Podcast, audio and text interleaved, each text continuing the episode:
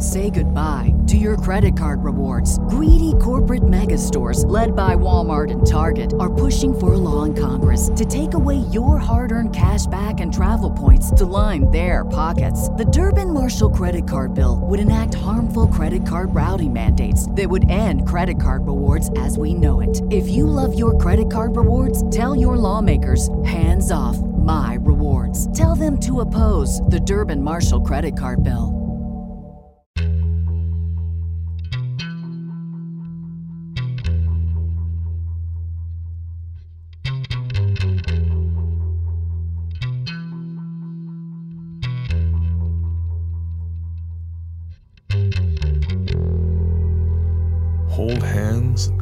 Close your eyes. It's half past midnight, and you're listening to the Ghost Story Guys.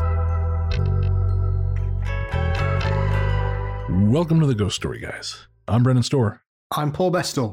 and this is the show where we talk about spooks, specters, and all the other things watching us from the shadows beyond the campfire.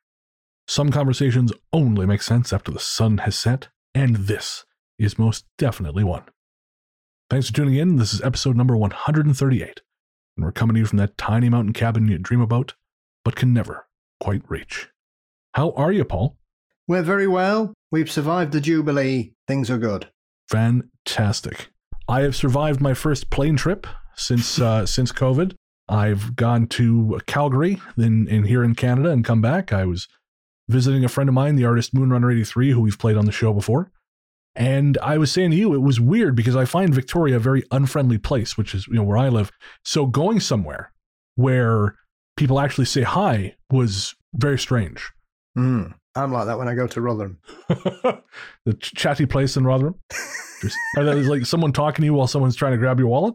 No comment. Fair. We know they're very litigious in Rotherham. Yeah, and I never take my wallet there. There we go. Shots fired on Rotherham. Our niche UK crowd is loving this. Speaking of, of litigious people, we've got a great story. We're not going to be sharing it on this show, but someone called it into the ghost line, and we're going to be sharing it. I'm, I'm trying to put together an LA Part 4 episode. Hmm. Uh, so we're going to save it for then because it, it, it deals with a, uh, a fantastic story from Hollywood and involves a notoriously litigious church. And I'm sure Hmm. you know who I'm referring to when I say that. no, not at all. Put the gun down, Mr. Cruz. Woo! hey, Woo! hey, this is sapping us both. We're gonna keep doing this for hours. Hey, Woo! hey. But yeah, so that that's gonna be coming up. We actually had uh, three really great stories coming on the Ghost Line that we're gonna be sharing on future episodes. So thanks to everyone who called in. And if you have a story you want to share, you know, you don't want to write in. We usually talk about this in the C segment, but I know a lot of folks dip out before then. So if you got a story you want to share, you don't want to write, you can always call. It's 1 588 6920. And I believe you get three minutes before it times out, but you can call as many times as you like. Leave your story as one or a series of voicemails, and we love getting them, uh, really. And like I said, we're going to be sharing some of them on upcoming shows. Speaking of upcoming shows, we have a very special guest coming up next episode, if all goes well. We're not going to say just in case because you know sometimes scheduling things do happen, but uh, yeah, it's going to be it's going to be very surreal if that all comes off. Speaking of surreal, so I, I had this crazy synchronicity when I was in Calgary. I was I was out walking. You know, we had a there was a day where Nick had to go home early because she had to be at work for Monday, so I stuck around for Sunday, and I was just kind of walking around, getting the lay of the land because you know it's one of the places I'm considering spending a little time. You know, once um kind of in the fall, and as I'm walking, I have my headphones in, I'm listening to tunes, and I I, I thought I heard someone go, Brennan. And I thought, no, no, there's no way. But I took out my headphones, looked around, and there is a guy, I won't say who, but it's one of my old classmates from high school. I haven't seen this guy in like 15, 16 years. I, I, I know both him and his wife, and um, haven't seen them for ages. And they're just across the street with their kids, who are way, way too adult old and reminded me exactly how old I was. But um, oh, how my heart bleeds. so they, they came over and we had a chat. And uh, the first thing he brought up was the fact that I directed him in my first student film back when we were in school. And it was an adaptation of a short story. It was a Stephen King short story. And it's a terrible film and it's it's long gone. But um, the reason that's kind of a funny synchronicity is I am in the middle of building all these audio dramas, which I have been directing different voice actors in. You know, so it was kind of funny. The first thing he says is, you know, I'm I'm hip deep in these projects, which I haven't been doing for about two years. And the first thing he says is, "Remember when you directed me in that weird short movie we made?" And it was just it's a real blast from the past. And I got to tell you, man, I am glad that is gone. Holy shit, it was terrible. Not only that, but um, I because Revelstoke Secondary School, we didn't get you know modern technology until I was in basically grade twelve. It was time to go. But um, my final project for drama class was a variety show, on like a video variety show, and it was uh, Hmm. Ed the Big Smelly Bunnies variety show. right? And it, it was called this because I had found this tattered, gross, beat up old bunny costume in the back of the drama class cupboard. And so I got my friend Aaron to put on the suit and we created Ed the Big Smelly Bunny's variety show. And I won't get into all of it because it's a long time ago and you know what was funny then is not funny now. But I will say, you know, one of my favorite segments was called Ed's in Your House, where one lucky fan will get his name drawn and then Ed burgles your house at the night. And so we shot this we shot this whole night vision thing of this guy in a bunny suit breaking into a like jimmying a lock in a house at night and i swear to god I, we're lucky we didn't get busted well, if the bears can do it over there, why not you guys? I, but you know i tried explaining that to the police they were not receptive Mm. yeah and so anyways so this this went out and it was very profane now which of course in school you can't get away with but i i think bleeps are very very funny Yes. So the version of the show that went out that was done for the project had bleeps in it. Mm. And, you know, it was received about as well as some bullshit put together by a bunch of 17 year olds can be. Mm. But I found out years later that I hadn't deleted all versions of it off the computer. And apparently there was this bootleg version of it going around kids who were in the drama thing that was it didn't have any bleeps. So somewhere out there, there's these kids watching this shit terrible variety show we made, with just with full profanity, and some of it was yeah, yeah. I wouldn't say that some of those things on this show, Yeah. and so I, I was an, an underground sensation for you know a year or two after I left high school. No big deal. Speaking of sensations and, and unexpected celebrity, you and I have had an un- unusual honor bestowed upon us.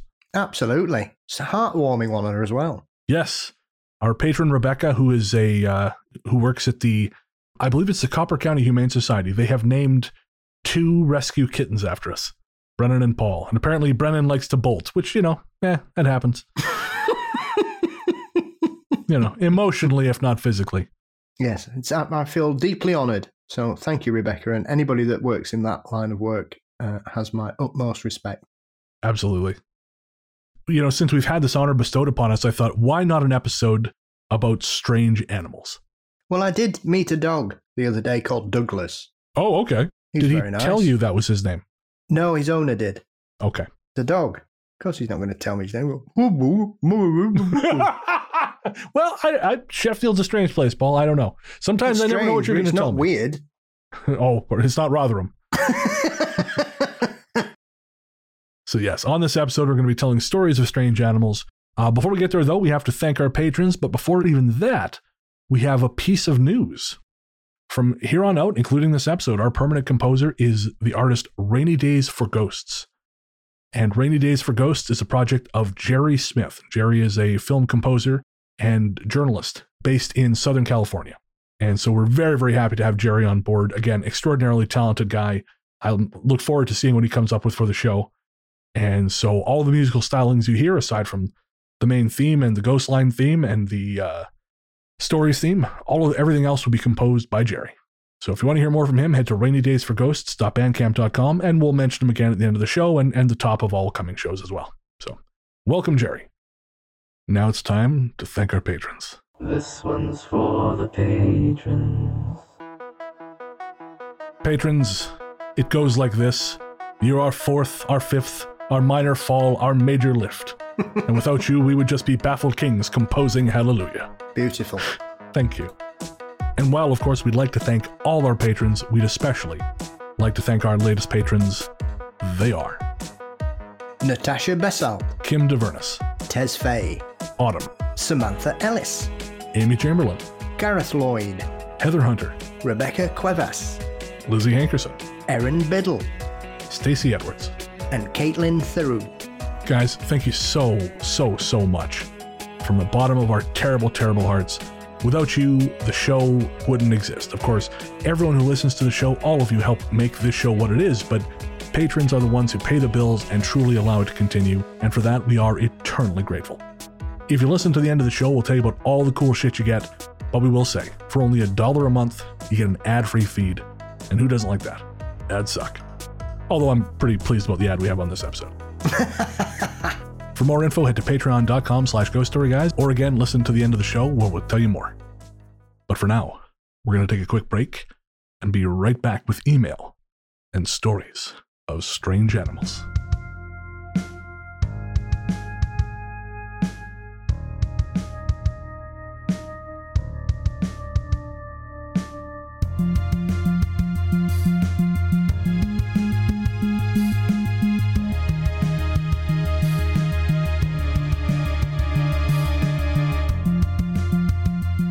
Welcome back.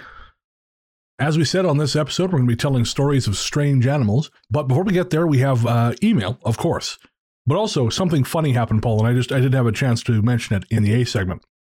So one of our patrons is is Joseph Camo. I also do the uh, web show Weird Together with him. Which, folks, if you're not watching, it's a ton of fun. I just recorded a it's like a three minute video which had me singing a song about Bigfoot. I mean, singing in heavy quotations, but you know.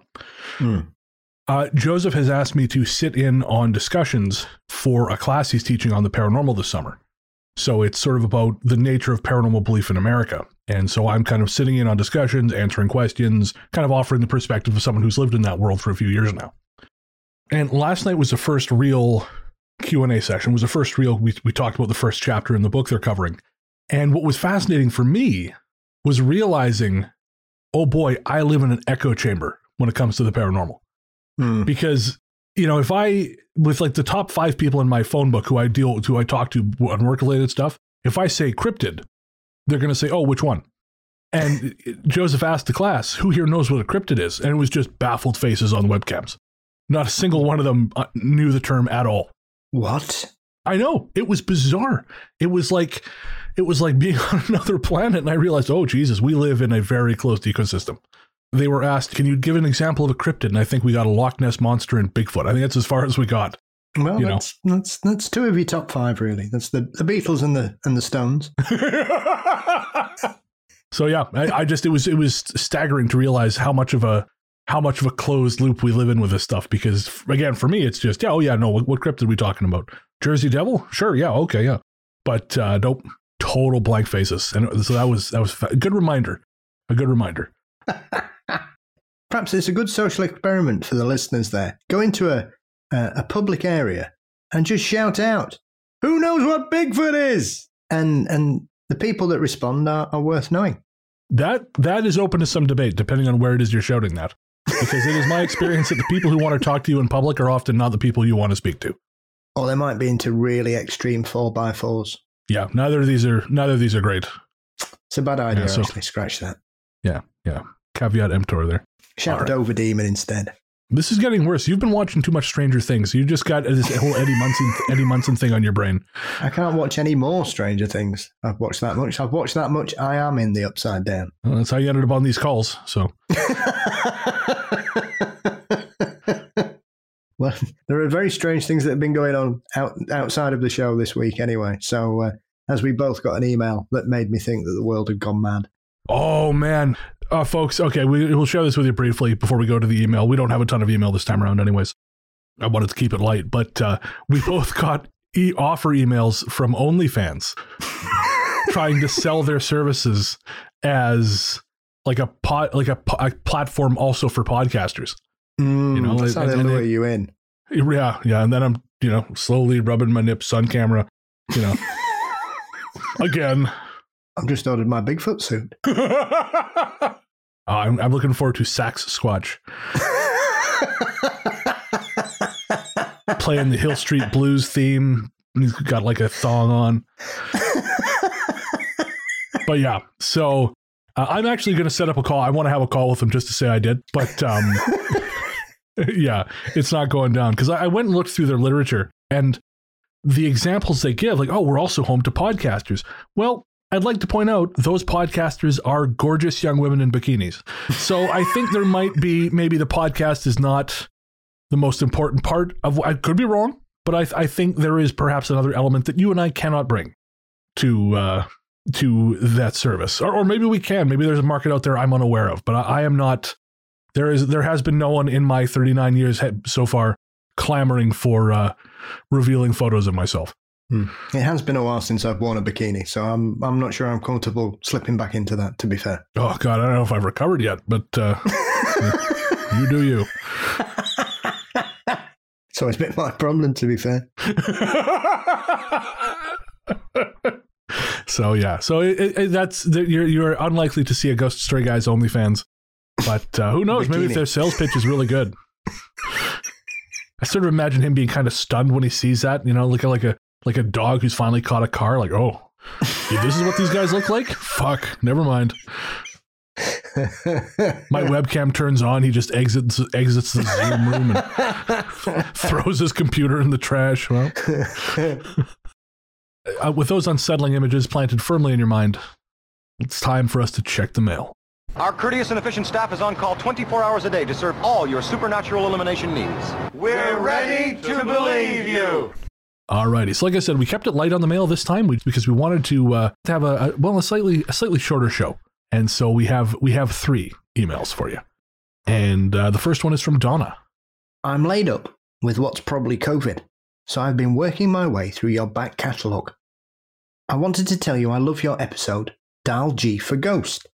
I agree with you that there is a unique quality of these ghost in the machine type stories. They always give me a chill.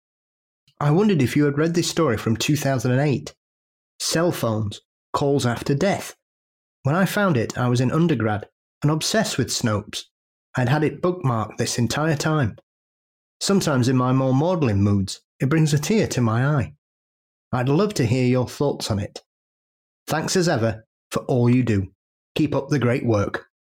So thank you, Donna. And um, I'm going to include a link to this article in the show notes. And it, it's a really fascinating piece. I love stuff like this. Yeah, so this is a very interesting incident from there was a horrific train crash in the States in 2008.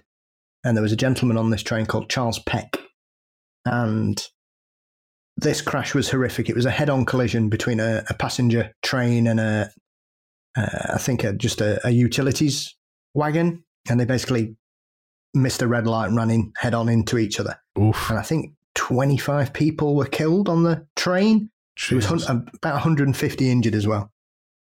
And um, however, as the emergency services were trying to get everybody out, Charles Peck, who is the, the, the main character in this story, his family and friends, like his mom, his partner, his um, I'm not sure if it was his brother, all got calls from his cell phone.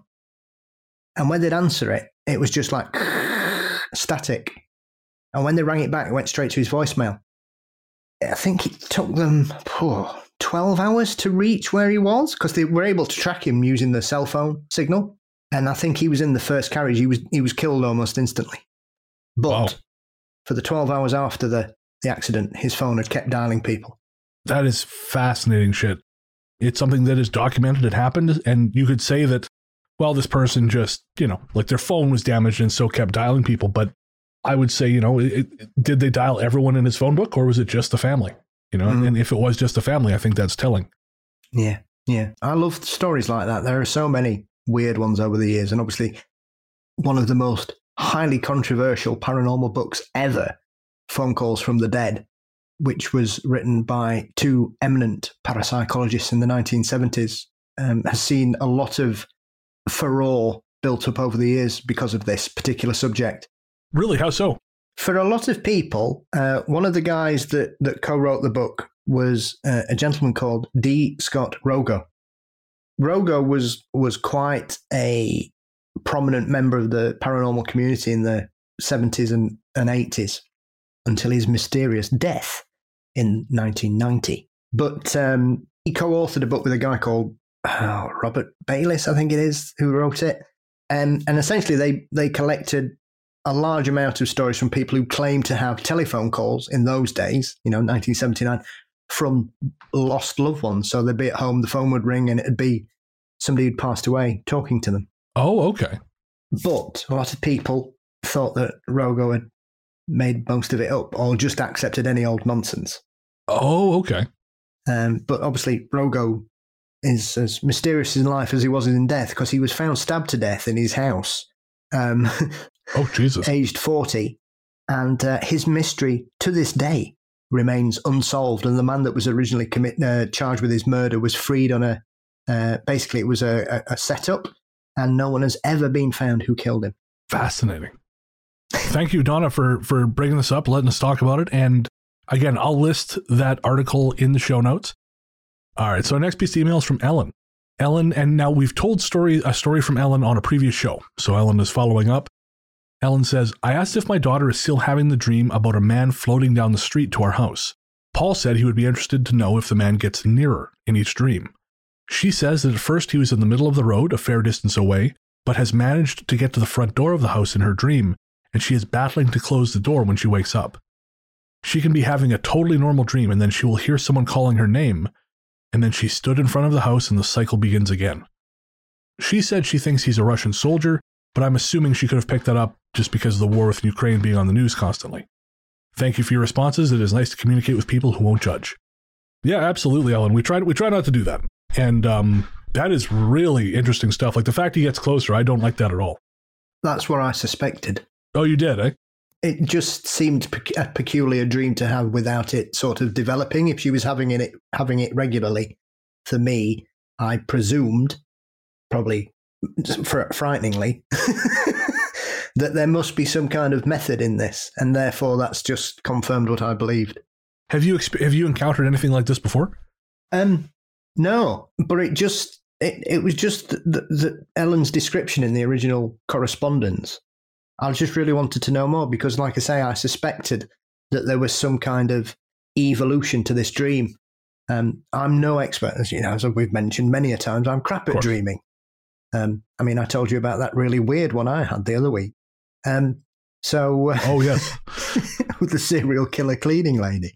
So, um, I, I just found it really fascinating. So I wanted to know more because things like that, I, I, I think there's, there is some reason for it, but I'm nowhere, I'm, you know, I have no deep insight into what it could possibly mean. And for our listeners who want to know more, uh, the original story Ellen sent us was episode 135, Poltergeists Will Tear Us Apart. And then the follow up email was episode 137, where she uh, tells us how things had evolved. Because originally the story was from 2020. We incorporated it into the show, and then Ellen, you know, having hearing us, having heard us finally tell it, shared how things had changed. So 135 and 137 are what you want to listen to. And again, that's Poltergeists Will Tear Us Apart and Those Who Watch You Sleep. I know with the new numbering system, the episode numbers don't really make a difference. You know, if I say 138, it doesn't really help because they're all broken up into seasons now. Thank you, iTunes. but uh, that's that's where you can find those. And thank you, Ellen. I, I, I again, please keep us keep us updated. That is really really interesting. Our final email is from Terry. And Terry says, Thank you for reading my story and email. I was so excited when I heard you read my stories. You made my day both times. My story was The Birds of Superstitious Mountains, and to email you with a story about asking permission. Hearing you read my stories felt like the time I was a little kid. I won the red haired, green eyed troll doll Gracie. Sorry, I've just read that line. Hearing you read my stories felt like the time I was a little kid when I won the red haired, green eyed troll doll by guessing how many gumdrops were in a jar in the store. It was an incredibly happy moment. I recently became a Ghost Story Guys patron member and would like to give you guys more dollars in support of the show, but I quit my soul crushing job last year and money is a bit tight. As a person with many paranormal experiences, I appreciate your podcast like you wouldn't believe and will continue to support the show. Keep up the great work. Thank you very very much, Terry. That's that's very kind. And I'm trying to figure out which episode it was we shared her stories on. Okay, it was on the Abominable Mr. Skin, episode 133. If you want to hear Terry's stories about the uh, Superstition Mountains in Arizona. I presume troll dolls are the same on your side of the Atlantic as they are here. The little squat guys with big hair? Yes, Yeah, that's him. that's good. That's all right. Yes. See, hands across the ocean. That's right. If you've got a story to share, ghoststoryguys at gmail.com, or if you've got a comment, again, same email address. You can call the ghost line at 1 588 6920, and we will share those accounts here on the show. But for now, on with the stories.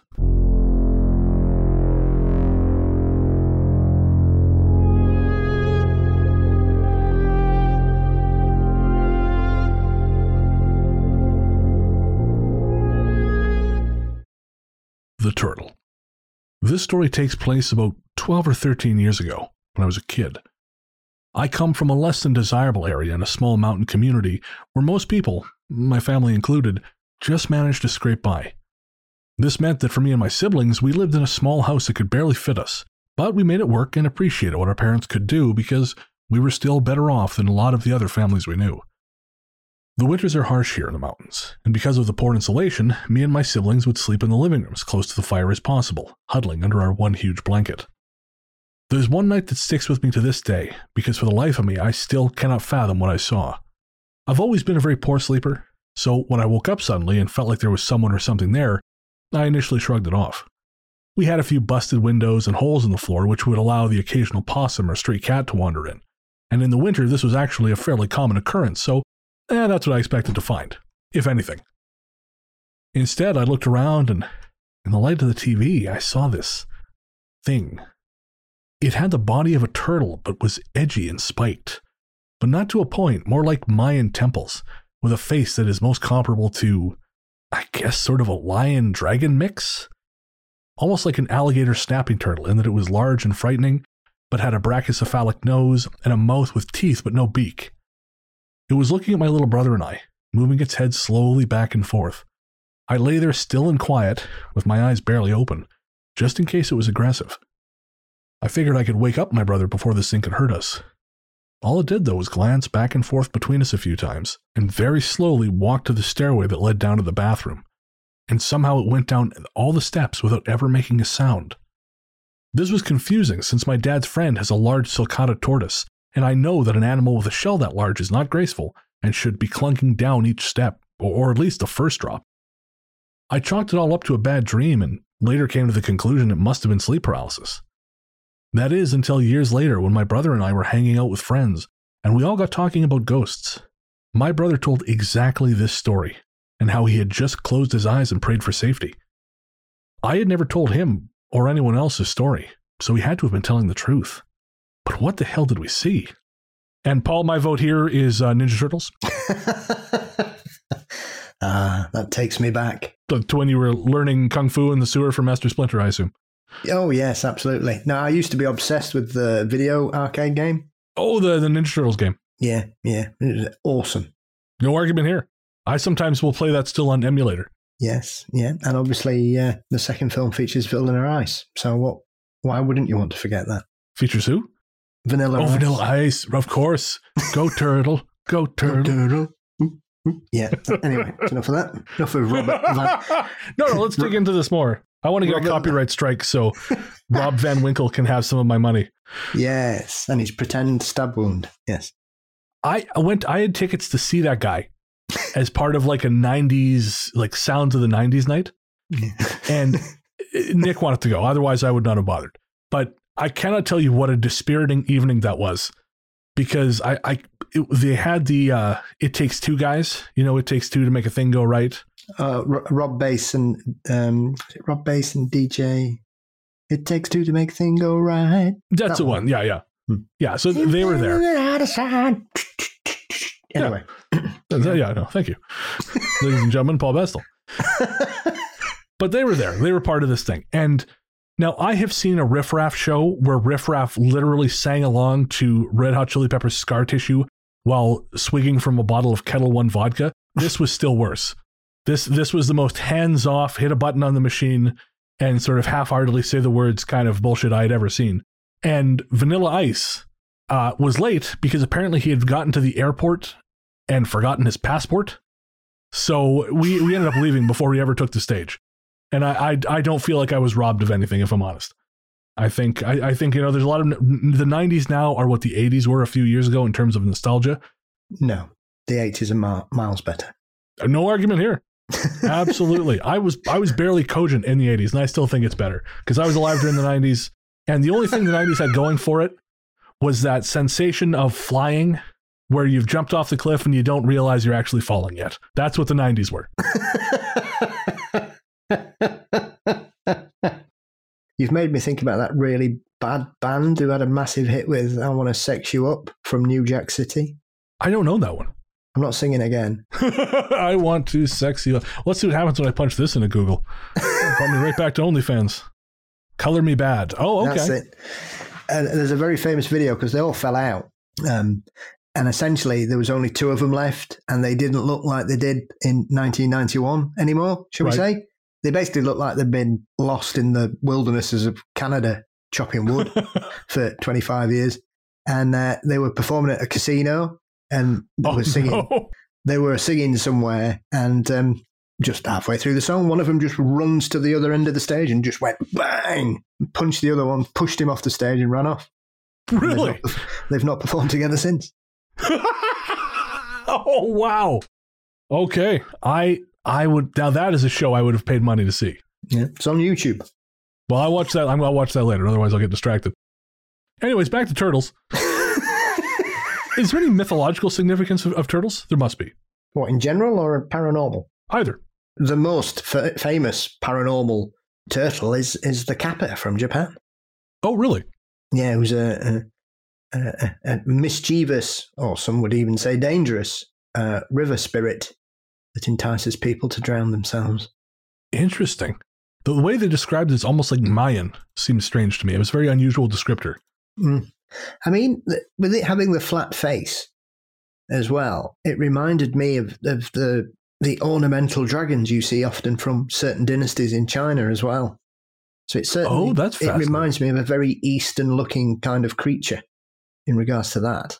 Interesting. You know, I didn't. This person, when I found the story online, they didn't mention where they lived. I think Yeah, if they were from as- Asia, they would make the connection straight away. So I would presume they're from somewhere that's not that familiar with those cultures. That's a good point. Yeah. Well, I'm, I'm, for now, I'm going to stick with Ninja Turtles, but I'm open to uh, alternate interpretations. The Dark Months. In October 2018, I moved in with a girlfriend for the first time ever. I will call her Tanya. If I somehow could have known everything that was about to happen over the next five months, I would have stayed living alone.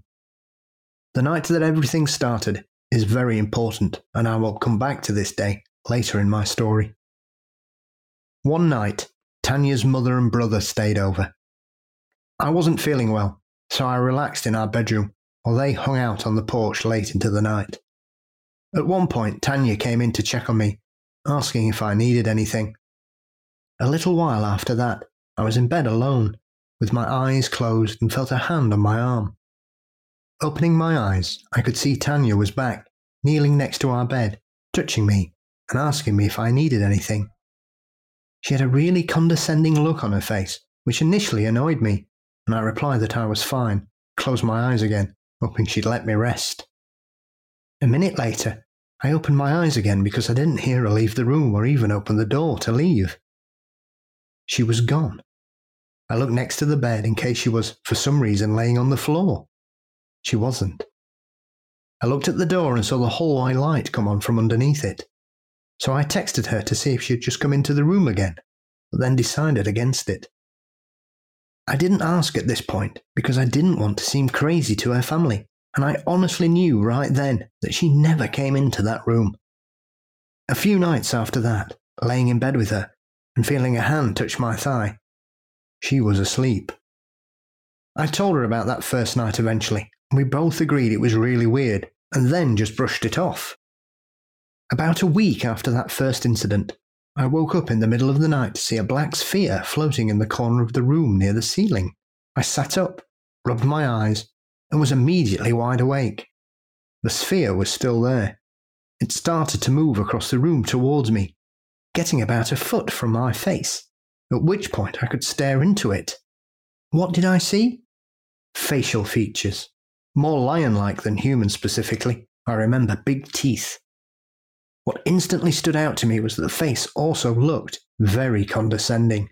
I felt like whatever this was wanted me to know that it was the same thing I had crossed paths with a week prior. I told Tanya about this incident, and though she never thought I was lying, I was starting to question my own sanity. However, it wasn't long before others began to see things as well. One day, I went out on our back porch to smoke, and when I stepped outside, the porch light dimmed way down. I thought Tanya had turned on a machine in the house or something. I went to tighten the bulb, but there was a glass fixture around it that was screwed in, and I didn't feel like getting a screwdriver. A minute later on, the light came back on to full strength anyway. The porch cannot be accessed from anywhere but inside the apartment. It's screened in, and there's no door to the outside. The next day, I got home from work and went to the porch. The glass fixture that was screwed in tightly just the night before smashed to pieces, and I don't mean just below to where it was. It was smashed far across the porch. It was a nice day outside, too, with almost no breeze. For her part, Tanya eventually saw a water bottle get smacked off the dresser when I was in the bathroom. One night, I woke up because it sounded like someone was throwing pebbles from across the room and they were hitting the headboard. I sat up several times looking around. I'd lay down and it would start again. I then started to hear whispering from across the room, which grew louder and louder. I sat up. It began to be loud enough to make out that it was a man's voice, and it was not speaking English. This is when I got really scared for the first time. I went to wake Tanya up, but couldn't move. I sat there, frozen. The voice overwhelmed me. It was like it was stronger than me, Finally, my joints began to work again. I was drenched in sweat and completely drained. I went right back to sleep, not bothering to wake Tanya or to even tell her the next day. I want to mention that as things got weirder in the apartment, my relationship with Tanya became more toxic. I had feelings of anger I'd never felt before, and our fights were out of control. I had never reached this point in a relationship before. When we would make up and be hugging it out or crying, Almost like clockwork, shit would get smashed in the house. Dishes, lamps, anything. I am positive that whatever we were dealing with did not want anything good between her and I. One time, I woke up in the middle of the night feeling pressure on the mattress next to me. I looked to see an old man with a top hat sitting there staring at me. I jumped up and yelled. He casually stood up and put on his coat that he had laying across his lap. He walked out of the room and took a left. I jumped out of bed and followed as fast as possible. I was shocked to see him walking across the living room, so I ran up behind him to swing, and he disappeared.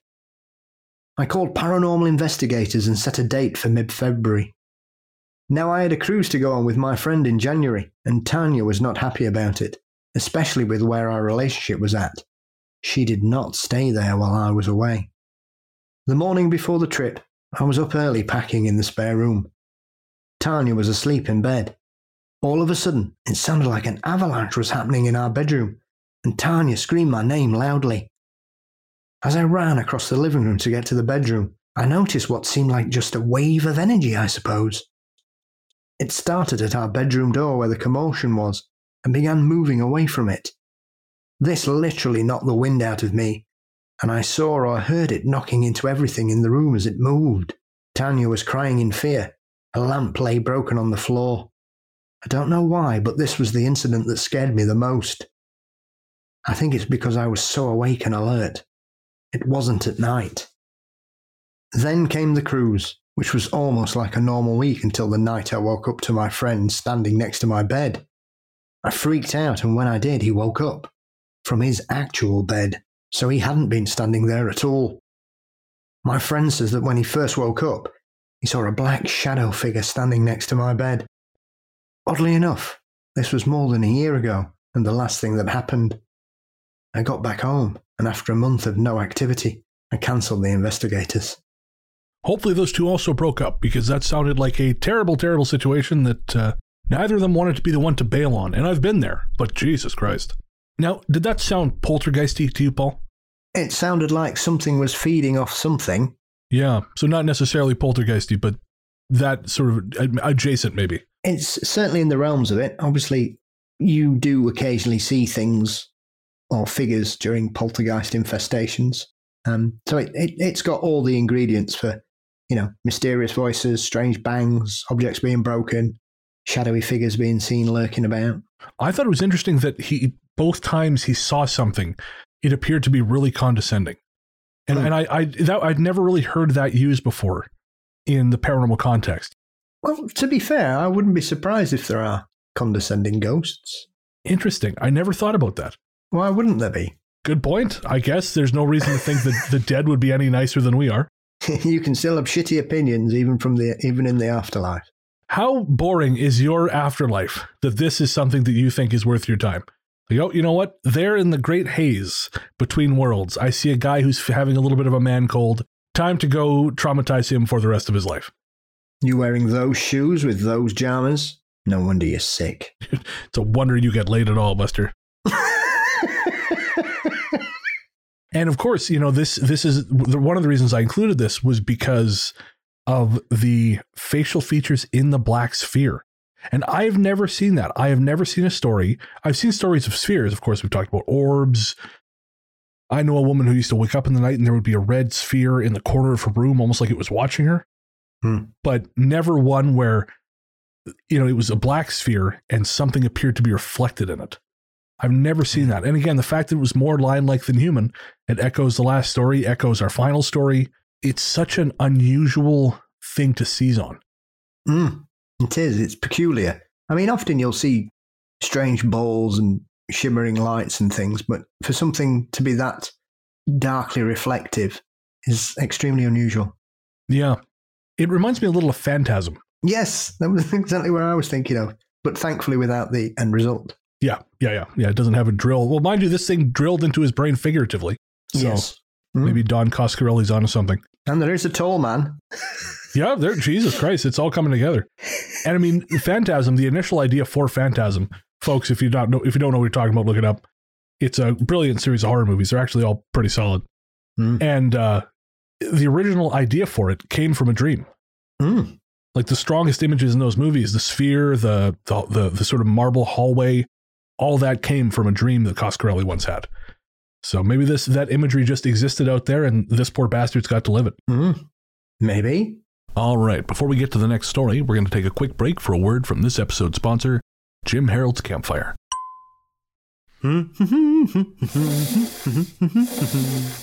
Uh, hey, hey, Paul, what's with the skeleton? Well, I've run out of spooky stories to listen to at work, right? So I've decided to create my own by rigging up this skeleton that's going to fly out at my co workers. Is that legal? For your sake, I hope so, because I've written property of Brennan Storr in permanent marker on both of the femurs. I do have priors for skeleton related crime. You do. Look, if you like stories of the strange and unexplained, why don't you just download Jim Harold's Campfire? What's Jim Harold's campfire?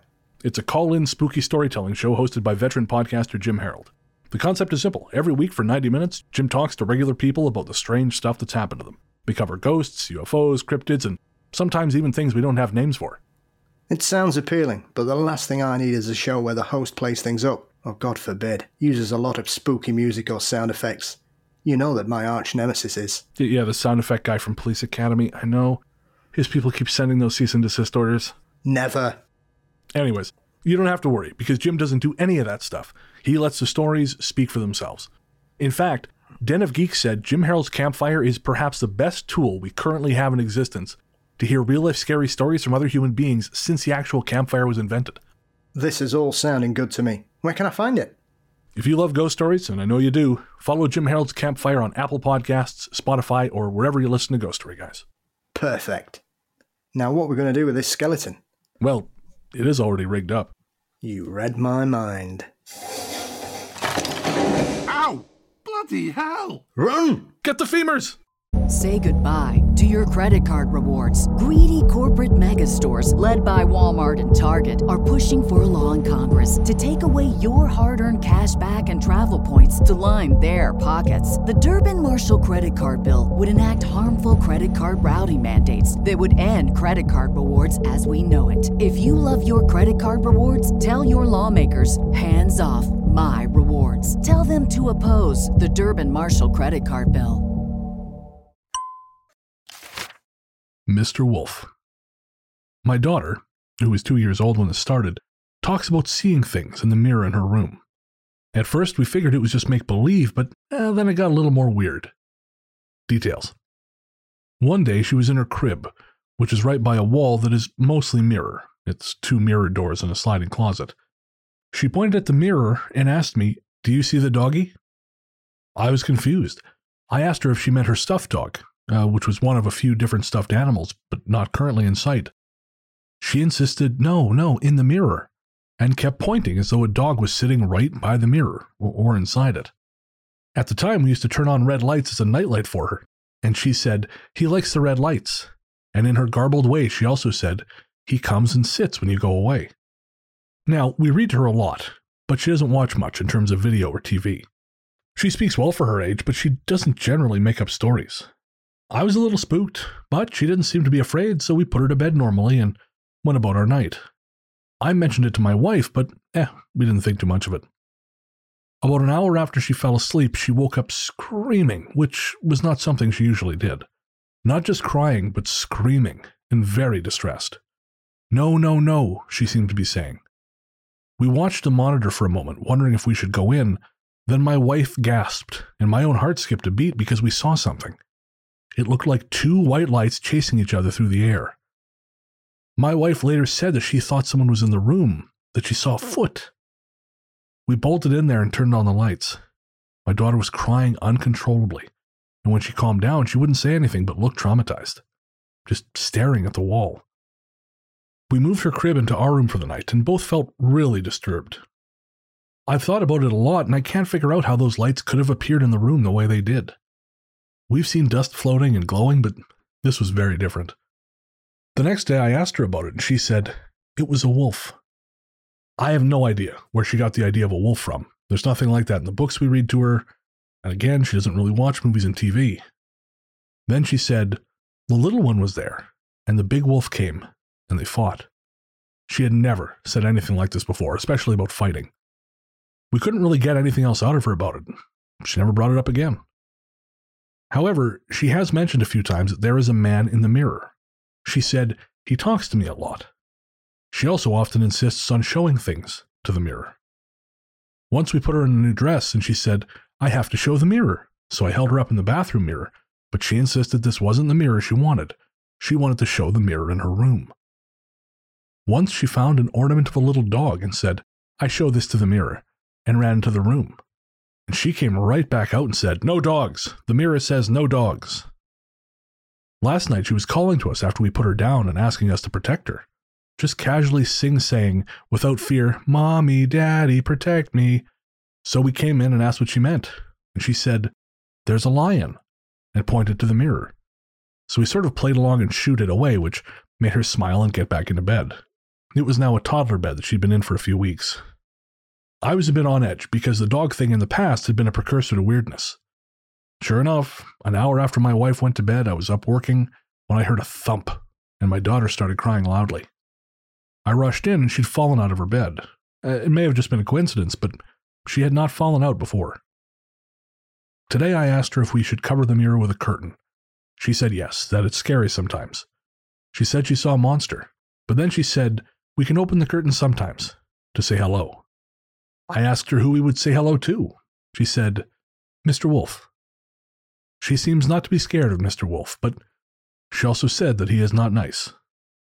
And there's a lot going on there, Paul. I, I love the fact that these folks heard her screaming and watched the baby monitor first to see whether or not this had to be dealt with. Like, uh, you know, it's 30, it's 20 feet down the hallway. I just sat down and poured myself a drink. I'm sure she's screaming in terror for entirely innocent reasons. Yeah. Dinner party parenting when everybody's got a glass of wine around the table, and then eventually people start looking at each other and going, "Oh, I'll go then." yeah, I, I guess I'll deal with this. and again, we have another goddamn lion. You know, like paranormally speaking, it's just I don't, I don't, I don't have a box for this. Despite yeah. again having my own weird experience when I was a kid, which I'll talk about you know after the final story. This is all really new to me. The whole lion thing. Have you heard about any of this prior prior to discussing it on the show? Not in Western traditions, no. Interesting. Where have you seen the lion turn up? Uh, Africa. Oh, really? yeah, symbolisms of of um, very similar to, to Native American cultures, where you have a connection with certain animals, and you will see see them as a guide or a or a protector in certain cultures in certain African tribes. Very similar to, ironically, to the to the way certain Native American and First Nations tribes see the wolf, Oh, okay. which I found very interesting. Yeah, because you know the wolf seemed sentient. You know, she seemed to have a relationship with this wolf. You know, it wasn't just like a a kid's ghost story. There, there seemed to be some intelligence there. Mm. Well, there seems to be a whole procession of characters that live in this mirror. True. Yeah. I Two wolves, a lion, a man. and one of whom does not like dogs. And the him. fact that her her nightlight is a red, how diabolical is that? Like, sweet dreams, enjoy the horror show. You know, we're just going to turn on, The bloodlight. right? Like, I, I've got uh, red LED lights in my living room, you know, but that's because I'm stupid and I enjoy terrorizing myself. But I, I don't know why you would do this to a child. No wonder she's seeing shit in the mirror. To be fair, when I was when I was a child, I had a red light. Really? Yeah, my, my light was red for about four years. Did your mom just really like the police or something? What, what was the reason for this? I, I just wanted a red light. Okay. I can't tell you why. I just thought it was cool, I think. It's kind of fascinating that both you and I like red lights. because my my LEDs, I can turn them to literally what you know any color I want. But no, no, red. Let's watch a horror movie. Let's go watch uh, Hell House LLC again. Pop on the red lights and just wake up about two and a half hours later thinking you are legitimately in hell. Blue's my favorite color, but I like red light, strangely. I found, and I think this is a blue light thing. I found if I put the LEDs on blue, I cannot fall asleep. Mm. But red, red just I don't know allows you to kind of drift away. And you, you eventually get used to everything looking like some kind of Boschian nightmare. Yeah, I'm not sure. I don't know if, if anybody else went through a red light phase. I'm not sure. Tell us, yeah, what is your do you have did you have a red light phase that did not involve that terrible Robert De Niro ghost film of the same name? It's interesting too that the wife saw thought she saw someone in the room, specifically that she saw a foot. Cuz that that kind of takes it beyond just okay, we saw an orb or the little girl said she saw something. You know, the mother specifically thought, "Oh, that's that's a person in the room." So like, there's something something manifesting at some point. Hmm. I think also it's one of those cases where when you look at what they're saying and what the child's reporting, my first thought was, well, why, why the hell is this mirror still in the room? Well, yes, that is a question. I, I guess if the closet, if it's you know like an, a part of the closet door, you can't do anything about it. But I would find a way, man. You can with a hammer. you can fix a lot of things with a hammer, I guess. Yes, you can. That sounded vaguely threatening. Good to know. No more jokes about Paul's pink shirts. Dream journeys. Have you ever had a dream that was not really a dream? I did, years ago, after my ex boyfriend left my dorm room. He left and I nodded off to sleep, only to wake up to a man who was the colour of clouds floating in my room, through the window. I watched him enter, then talked to him, not with my mouth, but in my mind. Somehow I felt I knew this man. The air around him was peaceful, unique, and different. He talked to me about things I cannot remember, but when he was leaving, I wanted to go with him, and he said it was not my time yet. He had plans for me. It was several years later when I saw this man again, and in multiple situations. These times, I knew it was not a dream at all, but it was very real, even though I only saw his head without the body. One was in the plexiglass of a bus stop booth, and the other time was in the sky. This was the time he introduced me to a man with the head of a lion. This lion man was peering out of me from inside of a ship. No words were ever said or spoken in my head. He just watched me as I watched him. I saw and heard this lion man several times after that. One time he came near me to look and smile, but words were not communicated. The world is so strange, and we can encounter entities who enter our world in the blink of an eye, and yet we are afraid to tell anyone. We're afraid of name calling and ridicule. But I believe in due time we will know why this is happening. While I do not share that person's optimism, I, I am, again, fascinated by yet another appearance, this time in a dream, sure, but yet another appearance of this Lion Man imagery. I think if you pull out the the believers of of the the connected theory and the trickster phenomenon and everything, then they will say it's just presenting itself in a way that this person wishes it to be seen as. However, I've not heard of many people who claim to be having encounters with lion people in the sky. No, no, that's a new one. Although I was looking around while you were reading that, and apparently there is a very ancient sculpture. Uh, it's between 35 and 40,000 years old. And it is a sculpture, in a, I believe I'm from a mammoth tusk, mammoth ivory, of a lion man. Is a, a human body with a lion head. And apparently there is in the Hindu religion, Narasimha, and I'm probably mispronouncing that, but uh, it is the man lion. It is an avatar of the Hindu god Vishnu, one who, incar- Hmm. incar- one who incarnates in the form of part lion and part man to destroy evil and end religious persecution and calamity on earth, thereby restoring dharma. So interesting that you know again I had never heard of this. I, this was literally a quick Google while you were talking, but there are this is obviously an enduring image in our culture, in in uh, cultures across the world. Mm. You know, I, I sort of thought maybe there's some kind of like Aslan thing going on or something, but clearly that's not the case because this is a very very old image. I mean, there are sort of man beast gods of all varieties in quite a lot of religions of a certain era. prior to doing the show, I would have thought, oh, okay, well, this is, you know, this is just something that they're doing. You know, like this is they just this is a story we cooked up. But clearly, this has happened enough throughout history that I, I have to wonder if there's there's more going on. Hmm. You know, like again, if if there is some kind of objective reality to the whole Lion Man thing, to the idea of like this being that maybe this is the only way we can perceive it as part Hmm. part lion, part man. You know, other than I I mean, maybe in a sideways you know, a sideways dimension, someone got real freaky out there in uh, in the Serengeti, but I'm, I'm hoping that's not the case.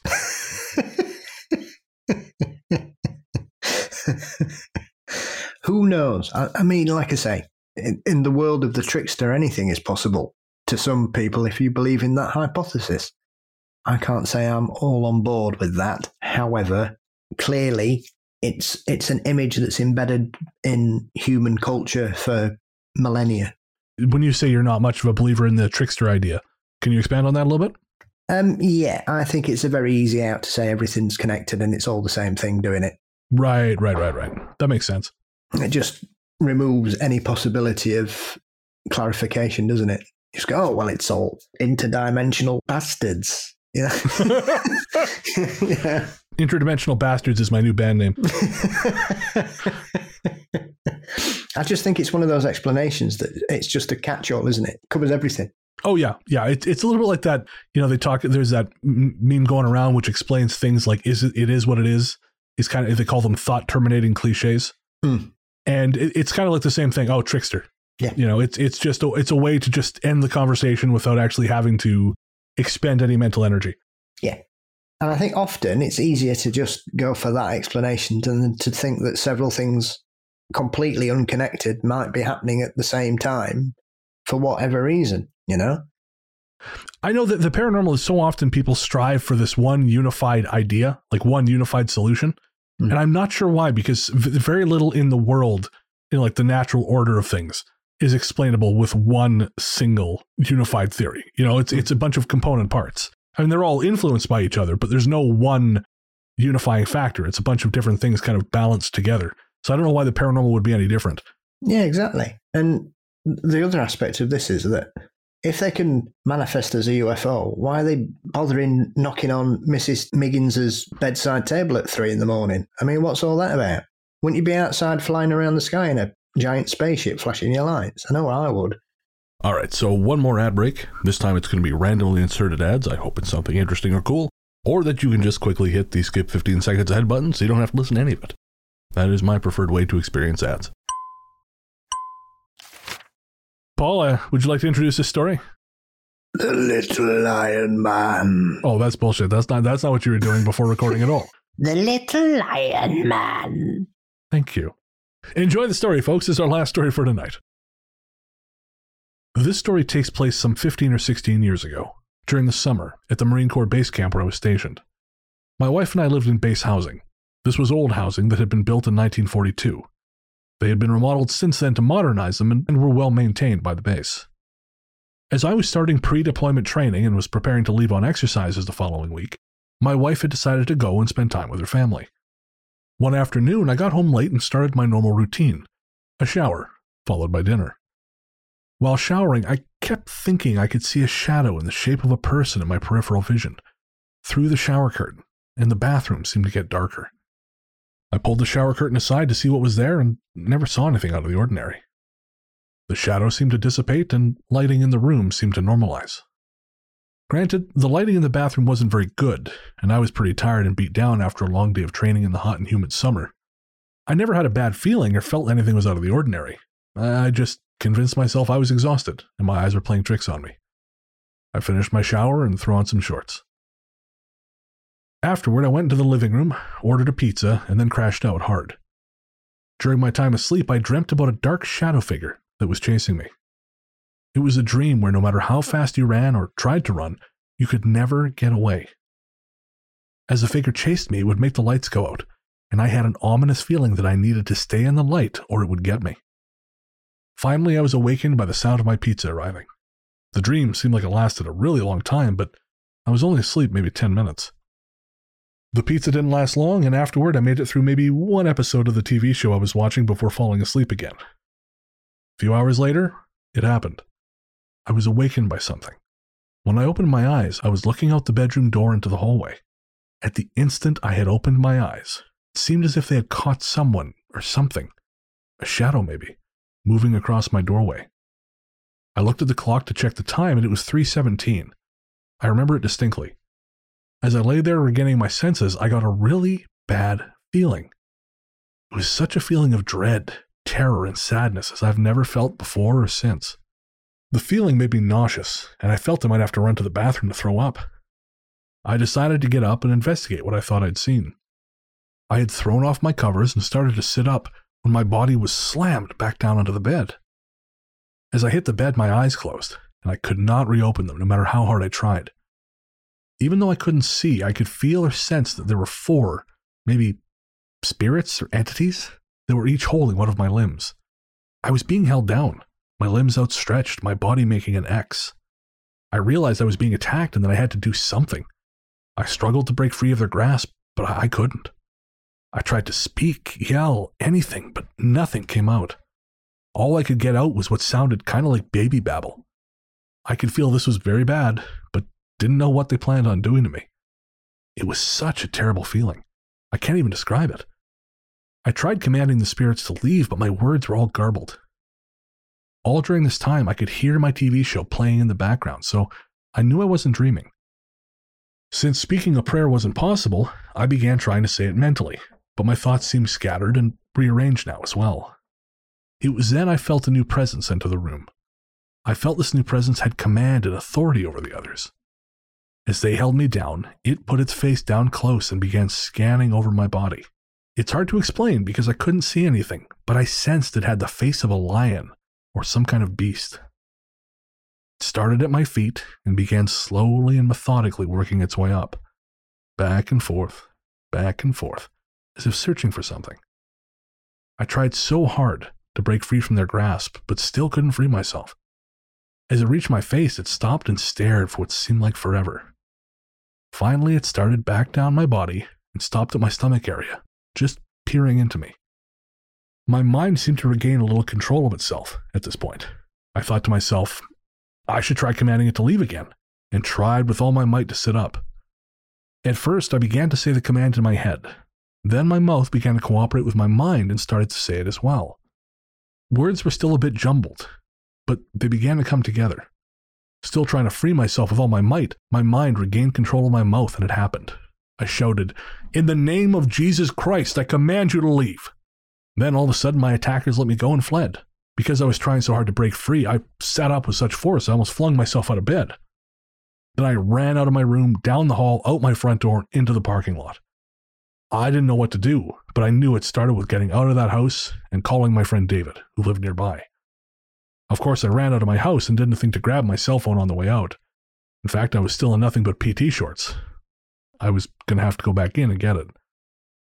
As I started toward the front door, I got that weird feeling on the back of my neck. The hair stood up on my arms, legs, and neck, and I began to feel sick again. I flung the front door open and ran back into my house, turning on lights as I went. As I reached my bedroom, I immediately turned on the light, ran to my nightstand, grabbed my phone, and ran back out of the house as fast as I could. I then called David, who, without any hesitation or questions, offered me a place to stay as long as I needed.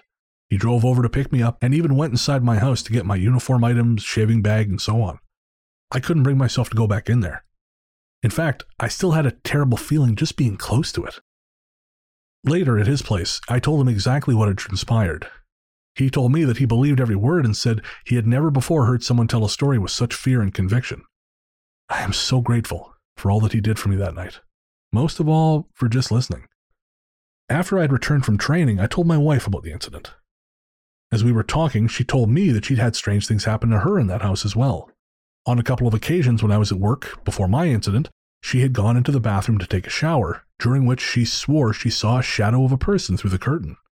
She just figured I'd come home for lunch and snuck into the bathroom for a quick peek and a kiss before heading back to work, which was very common. She said she spoke to me and asked how work was going, but no one would answer. She would pull the curtain back to find nothing there, and the shadow gone. Before I deployed, she again went to be with her family, and once I returned, we moved into a new residence, off base. Some skeptical friends have told me that what I experienced was just sleep paralysis, a misfiring of the brain, but I can't bring myself to believe it. Rather, I think it was something more sinister. To this day, I have not had another experience like this, nor have I ever experienced the same feeling of terror. This is the story that we had intended to tell on the last episode, and then we ran out of time, and I'm kind of glad we did because obviously it gave us more time to source out more of these stories. And there are a, a lot of these stories, a surprising number of these stories. It's a very odd phenomenon. Yeah. I, and like I said, prior to doing this, it, it wasn't one I had thought about much, although was I was reminded that I had my own experience with it. And that reminder came from a listener, Severina, who got back to us on Instagram. Because I this all started when I posted a reel uh, that someone had sent in. The reel was a, a, guy dressed up like a cat, really brilliant, like cat makeup, you know, full face face makeup, everything. Like you know, it was uncanny. It actually looked better than the Cats movie, which you know, admittedly wouldn't take much. it was an innocuous enough thing, but Severina commented on this on this reel, and she said that she had actually seen something like this when she was a kid, and I, I was kind of shocked. But I asked her if she could explain it a little bit more, and so th- this is what she said. She said it was half cat f- from the bottom, like the lower half, and the upper half was human, but its skin was striped, like tiger striped. He had cat ears with a gold ring through one ear and teeth like a large cat. I was five. I went into the spare bedroom where my great grandmother kept her candy in a baby crib. I reached into the crib and grabbed those damn dum dum suckers and pulled them out, and I heard a growl behind me. She didn't have any pets, so it wasn't that. I turned and saw it. Him. I screamed and she came running. She came to the States after her husband was killed by the mob in Sicily. She spoke very little English. She was a practicing old school witch, not a Wiccan. I saw many things in her house that to this day still make me shiver when I think of them. One, thank you, Severina, for sharing. And two, that reminded me of my own experience being a kid, laying in the bed of my parents' room and seeing this lineup of this procession of people walking up the stairs and walking down the hallway. And there was a period in my room when, when I was a kid, I didn't like sleeping in my room. Mm. And what's interesting, I didn't think much of it. You know, my, I would kind of like fall asleep in my parents' room, and then when they came to bed, they would wake me up, and I'd have to go to my room. But thinking about it now, that lineup of people I saw marching past, like slowly shuffling past my door, they would have been going down to my room. And one of the things I saw was like a like a lion man. It had like the top half of a lion, almost like the friendly lion or something, you know? Mm-hmm. Except it saw me seeing him and it started fucking with me a little bit. It never entered the room. It stayed in the hallway in line, but it kind of would it turned towards me like it kind of like you know, like doing the claws and the whole thing. Yeah. And uh, again, I you know, was I always just kind of filed it away as figured it must have been a dream. But it stuck with me so much that when I watched the film Jackie Brown, then they have a song on the soundtrack called um something something vampire, like the vampire and the and the lion or some something like that. Uh, but it involves this kind of like echoey sound and some guy making lions lion noises. I was Hmm. 14 when that came out. It scared the shit out of me because it immediately put me right back there, hearing this thing kind of making these sounds. I'd, I'd never, never made any sense of it. And then obviously when Severina sent her experience, and I thought, shit, yeah, that was a thing that happened. And obviously I'm not the only person to see it. So that sort of inspired me to go looking for these other stories. And as we see, there's quite a few of them. Yeah. I think often when you have things like this go on, for a lot of people that witness them, they don't talk about it because it's so outside of the box or what the the alleged rules are for what an encounter should include that they just get pushed aside. Yeah. Yeah. I mean, we've talked about that before, you know, the, this idea that, uh, you know, our, our patron CT once said, you know, you never hear about ghosts in certain kinds of clothes, disco ghosts and things like that. Yeah. and we sort of said, well, yeah, I mean, it, it- these stories are out there. It's just that they don't fit the main narrative, like the accepted narrative. So typically you don't hear about them as much. Hmm. But they, they, they are definitely out there. And it, this kind of seems the same way. Yeah, yeah. Because I know when you started, when you mentioned about doing this show, I presume we we might be talking about encounters. You know, because obviously the most famous kind of paranormal creature that comes under a cat-like creature is the werecat. Oh, I don't know that one. Well, a werecat is essentially, uh, well, not a relative, but there are European countries which have a tradition of werecats as well as werewolves. Okay. So it's basically humans that can change themselves into man-sized cats. Oh, okay. Interesting. Hmm. I, I mean, it could be that they have the same basis. That legend has the same basis as these things we're talking about. Mm. Yeah. It also goes back to mentioning Greek myths, stories of them. Um, Oh, wow. are- it's classed as um, dark magic from certain tribes in Africa as well, that people can turn themselves into man lions or man cats. Interesting. Huh. So that it, again, a very old tradition, but not one you hear about in popular you know, paranormal discourse. I wonder if maybe this is sort of a presage where we're going to start seeing more of these. You know, just because it it's usually whenever this stuff kind of comes all together like this, it usually means that there's part of like a larger cultural wave that's just coming. Mm. Mm. And it's it's always easy. The, the one thing that always annoys me about like when people have Hatman encounters, you know, like I was saying about the trickster explanation for it all being connected, you just go, oh well, the Hatman phenomenon is purely sleep paralysis. Well, you know, I'm sure there's not lots of 14 year olds around the world watching lots of crime noir films at three in the morning. Isn't They're all watching the Maltese Falcon. I don't think they are. Watch out of the past, kids. It's a really great movie. or the Untouchables or something. Well, I mean, come on. That's as I- I do- ludicrous as thinking UFOs are ghosts who live with Bigfoot. Mm, well, ludicrous. Let's well, we'll pin in that. We'll come back to that. But uh, I do sometimes wonder what role places like Reddit play because, you know, sometimes we'll source stories from Reddit and other places online.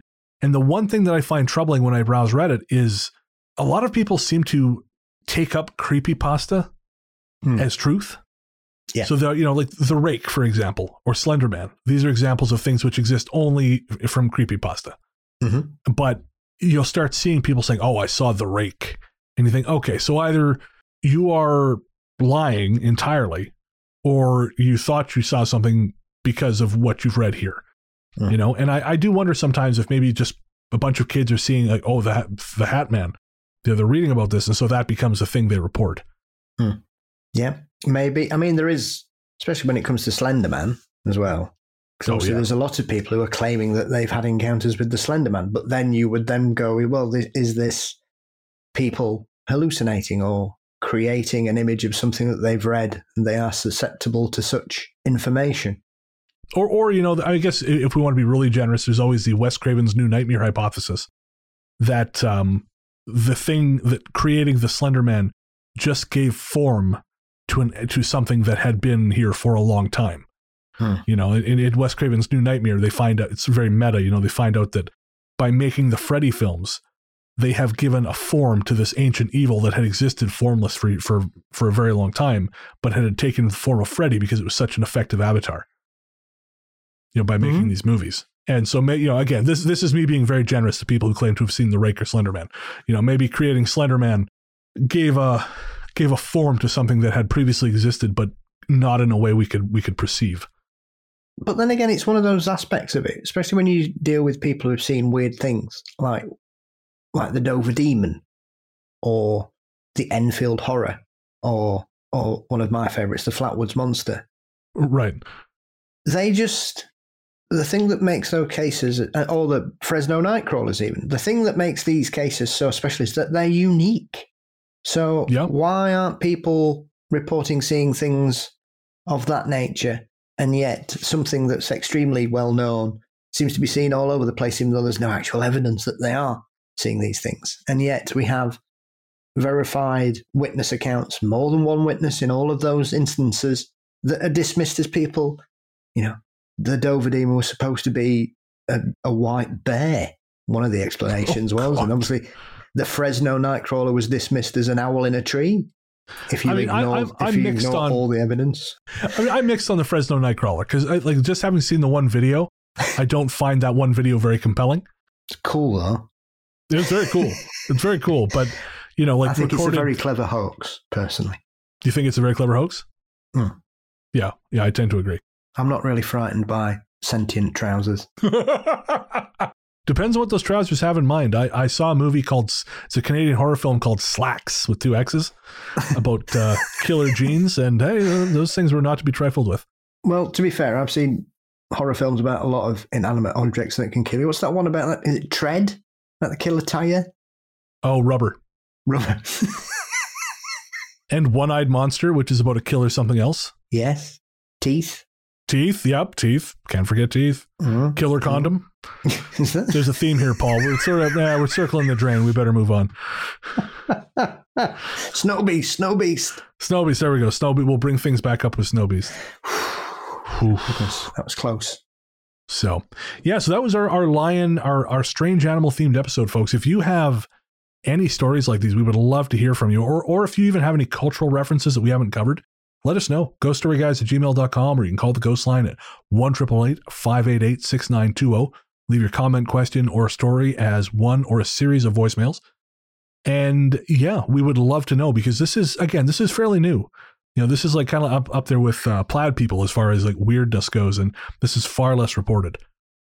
I'm deeply interested in, in what we've discussed tonight because it's not something I'm very aware of at all. So I'm I'm fascinated by these.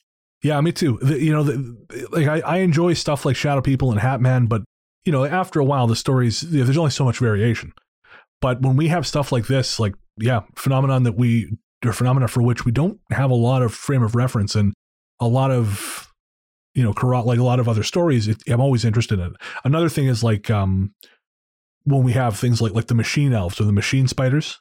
Mhm. I know the uh, the gals over on Haunted AF they uh, which is a great show by the way if you're not listening to them that you should listen to them they're a lot of fun uh, but they did a story where they were talking about the machine spiders Hmm. uh, i believe once or twice and it's just a phenomenon that i'm fascinated by because it ties into dmt imagery Hmm.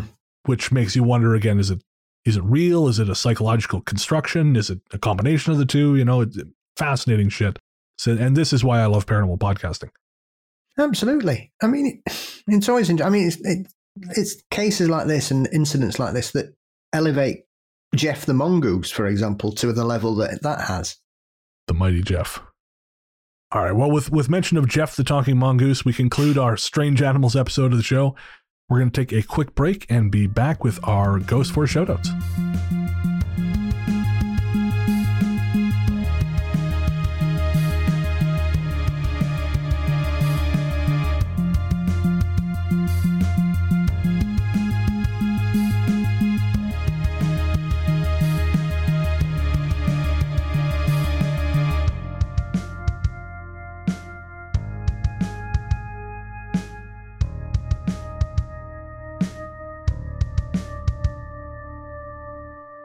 There, listeners. Before you reach for that skip 15 seconds ahead button, I promise you this isn't an ad. We wanted to take a minute to talk to you about mental health. On this show, I've always tried to be as honest and open as possible about my struggles with depression and anxiety, because even though we've come a long way towards acknowledging the very real damage these things can do, there is still way too much lingering stigma about reaching out for help. And when you start to feel like there's no help, it's easy to start feeling like there's no hope. But Paul has joined me today to remind you there is always hope and there's always help. We're not going to try and talk you out of self harming right now, because we know that's not how it works. Instead, what we wanted to do was tell you something now and hope that should things get bad, you'll remember it and make a phone call or send a text message before you make any permanent decisions. As someone who knows all too well just how important mental health can be, it's never too late to reach out.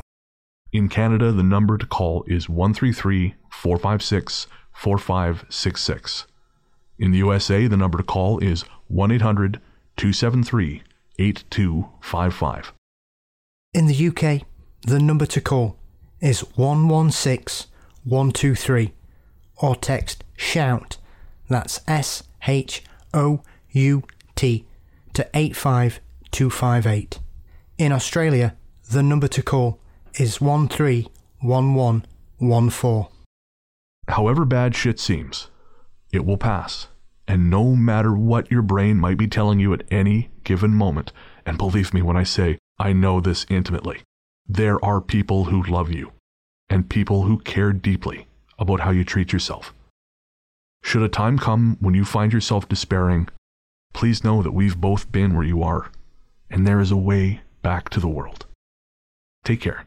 Welcome back. As always, thanks to everyone in the Ghost Story Guys family Luke Greensmith, Sarah Kent, Anthony Germaine, and Joseph Camo, everyone who helps us do what we do. Don't forget to check out Luke's podcast, Luke Lore. He just hit episode 50 with an episode about the magic and mystery of cheese. You can find that everywhere fine podcasts live. And don't forget to check out Joseph's web show, In Search of Ghosts, and the live stream he and I co host, Weird Together. If you want to hear me uh, rambling about various uh, up and coming horror films, that is the place to go. We just covered the, I think, brilliant found footage horror comedy 15 Things You Didn't Know About Bigfoot. Number one will blow your mind. It's a ton of fun, great movie, and you can find that over on the Ghost Story Guys YouTube channel. And of course, thanks to you, my friend and co host, the paranormal Johnny Carson himself, host of Mysteries and Monsters, Paul Bestall. What's coming up on M&M, Paul? Well, this week we have the return of the mighty Chad Lewis, taking Ooh, us nice. on a paranormal road trip around Minnesota, which is a fantastic episode. And we cover haunted houses, UFO encounters, Wendigos, and the vampire of Winona. Speaking of vampires, just briefly, the song I was the song I was talking about earlier, I looked it up. Vampire Sound Incorporation. The song is called "The Lion and the Cucumber." Okay. Yes, I don't remember that particular track, though I have seen Jackie Brown more than once. I will. I will send it to you. But please continue. um, and then we are off to Lancashire on the hunt for some UK ghost stories that probably need more attention in the company of the marvelous Craig Bryant. Brilliant. And where can everyone find you online? You can find Mysteries and Monsters on all podcast platforms, and we're also Mysteries and Monsters across all your social media. Brilliant. I'm on Twitter and Instagram as Largely the Truth. You can also find my interview podcast, Largely the Truth with Brennan Storr, on podcast platforms everywhere. It's on hiatus for the summer because I have too much other shit going on to keep up with that as well. But uh, it will be back in the fall. And in the meantime, you can also catch me on Weird Together with Joseph Camone. Again, that the video for that is on the Ghost Story Guys YouTube channel. But if you want just the audio, then you can sign up as a patron, and uh, Ghost Story Guys patrons get the audio version as well. Speaking of patrons, if you want to join the team, head to patreon.com slash ghost story guys. That's patreon.com slash ghost story guys. We have a fantastic community of folks. Really, we have the best patrons. We have the best listening audience generally, but we have the best patrons. Just kind, funny, intelligent people. And if you want to hang out with all of us, patreon.com slash ghost story guys. Get access to all kinds of bonus shit, extra episodes, uh, bonus material cut from the shows. There is well, out dozens, hundreds of hours, I think, at this point of crap in the uh, in the in the vault over at the Patreon. There's weekly episodes of Book of the Dead, host adventures, usually monthly episodes of me and Paul. Uh, our Q and A we did last month was like two and a half hours long. Uh, all kinds of stuff, and then there's physical rewards, stickers, ringtones, all kinds of cool gear, and you can find that as I've mentioned at Patreon.com/slash Ghost Story Guys. But there is a select club, Paul There is. a very select club. And that is Ghost Force. Ghost Force.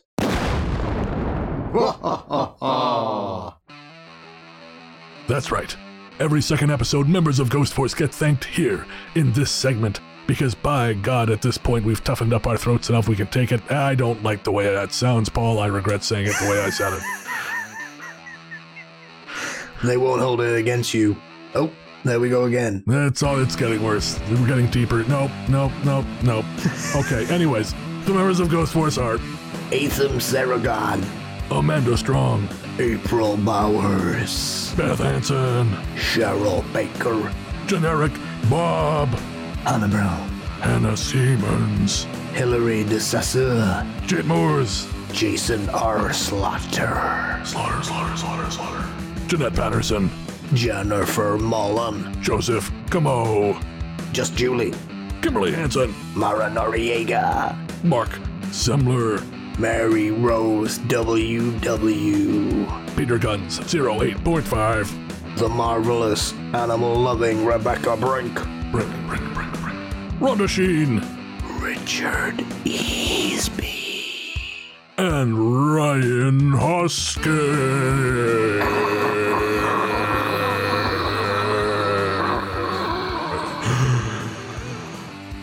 You are the few. You are the spooky. You are Ghost Force. For real, guys, thank you so, so much. You guys are crazy and we love you for it. And if you want to have your name read out in that insano thing I just that we that we just put together there, well, patreon.com slash ghost story guys. We're just freestyling, baby. That's right. It's all vibes. No plans, only vibes. Love and light. All right. If you want to get in touch, ghoststoryguys at gmail.com is the best way to do it. But you can always find us on social media. We're on Facebook and Twitter as Ghost Story Guys. We're on Instagram as The Ghost Story Guys.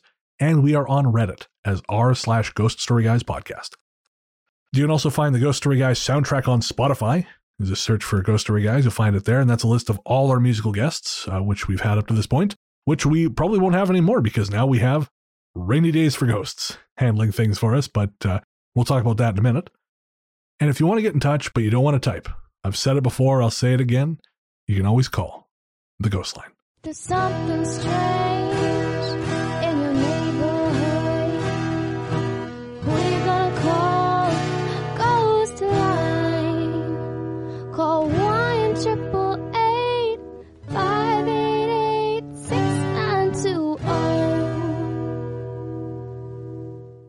Thanks to Amber Pease for our Ghost Line jingle.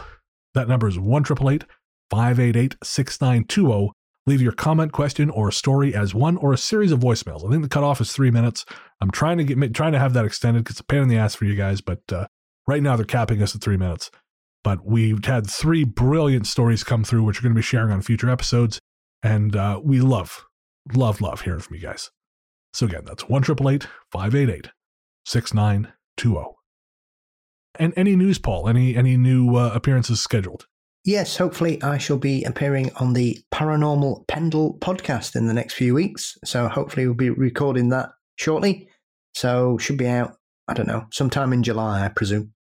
Lovely. Well, we'll keep an eye on our social media. When that does come out, we will post it up. And of course, we list all our appearances on other shows at ghoststoryguys.com as well. Yep. So I'll be covering all the ghost stories, or some of most of my favorite ghost stories from Sheffield and the surrounding areas. If you want to pick up some Ghost Story Guys gear, head to ghoststoryguys.com. You'll find links there to all our uh, Public and Redbubble stores. And if you do buy something, make sure to send us a message. We'd love to put a picture up on social media. Again, that's ghoststoryguys.com. Follow a link to both TeePublic and Redbubble if you want to pick up some gear. There's t-shirts, mugs, stickers, all that good stuff. If you can, tell a friend about the show. We're hoping to grow our audience this year. We're having great results so far, and that that comes from you guys because reviews are wonderful and we certainly would appreciate those as well. But there is nothing that helps folks find a show they enjoy than a personal recommendation from a friend. So if you have a friend you think might be in a ghost story, guys, well, let them know. We'd appreciate it. And finally, we are going to be doing, uh, very likely going to be doing a sort of greatest hits episode where we find some of the favorite stories from Ghost Story Guys episodes past, can be from any one of our seasons, and we're going to sort of touch up the story and retell them on the show, kind of reevaluate them. If you have a favorite story, shoot us an email, ghoststoryguys at gmail.com. We'd love to know. I know we've, we've already had votes for stuff like uh, The Curious Case of Bumblebuzz, which was from an old episode. There's a couple stories uh, from uh, uh, others I can't recall off the top of my head, but we have had people write in, and so we would love to know. What's your favorite story you'd like to hear me and Paul tell again? Mr. Skin. Can't forget Mr. Skin. that name again is Mr. Skin. Anyways. Our theme song, Radio, Into the Darkness We Go, is composed and performed by Peter Upadzanta Music. Find more from him at nightharvestrecordings.com or anywhere you stream your music. Our story's theme was written and performed by Hexxagram. Find more from them, again, everywhere you get your music. And finally, our bumper music is composed specifically for this show by Rainy Days for Ghosts. Find more from them at rainydaysforghosts.bandcamp.com. And if you are looking to have music composed for your show, make sure to get in touch with Jerry. Jerry is open to commissions. He is looking to uh, he's looking to expand his empire. So if you've got a podcast in search of original music, check out Rainy Days for Ghosts. And I guess that's going to do it. Well, then, we'll be back in a couple of weeks. But until then, into the darkness we go.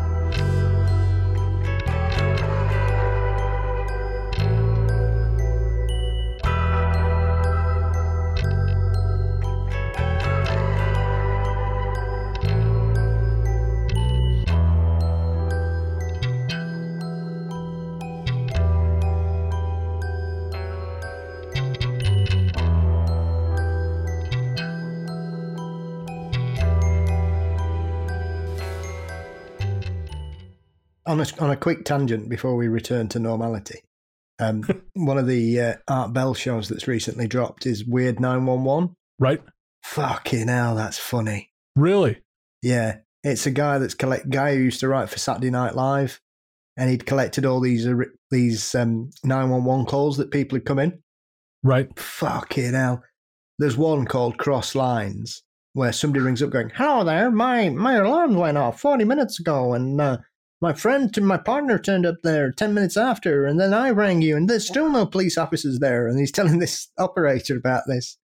And then all of a sudden he just did, fuck you, fuck your alarm, fuck you, motherfucker. just some random blow. like they get a cross line because apparently there was a lightning storm. and he's like, who's that? This is the fucking police department, you fucking ass fuck you. and it like this conversation goes on for like three minutes, and this guy's trying, he's like going, "Oh my god, that's so weird. Did you hear that? Oh my god." I was laughing. There was another one where a guy who'd been bound and gagged phones the police. Oh. And this operator goes, I'm sorry, what? And her friend says, he says he's been bound and gagged and robbed. And you're like, how the fuck did she understand that? She's, she's like saying, "Where do you, what's your name?" Jesus. And what's your address? Walnut. What? Laro, you may not hold on to that as ba- as um, blackmail.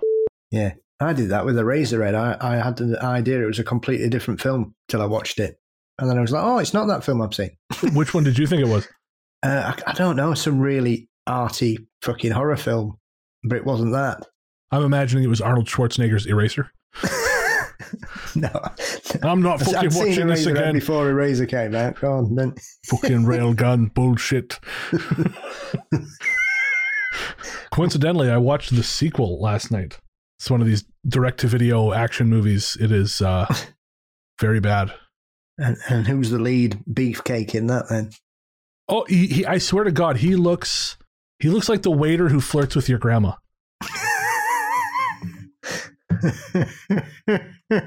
I remember being at a Rob Zombie show, and there was a used condom on the ground after after after we left the pit, and we thought, how did you even pull that off? I mean, gross, but in a way, impressive.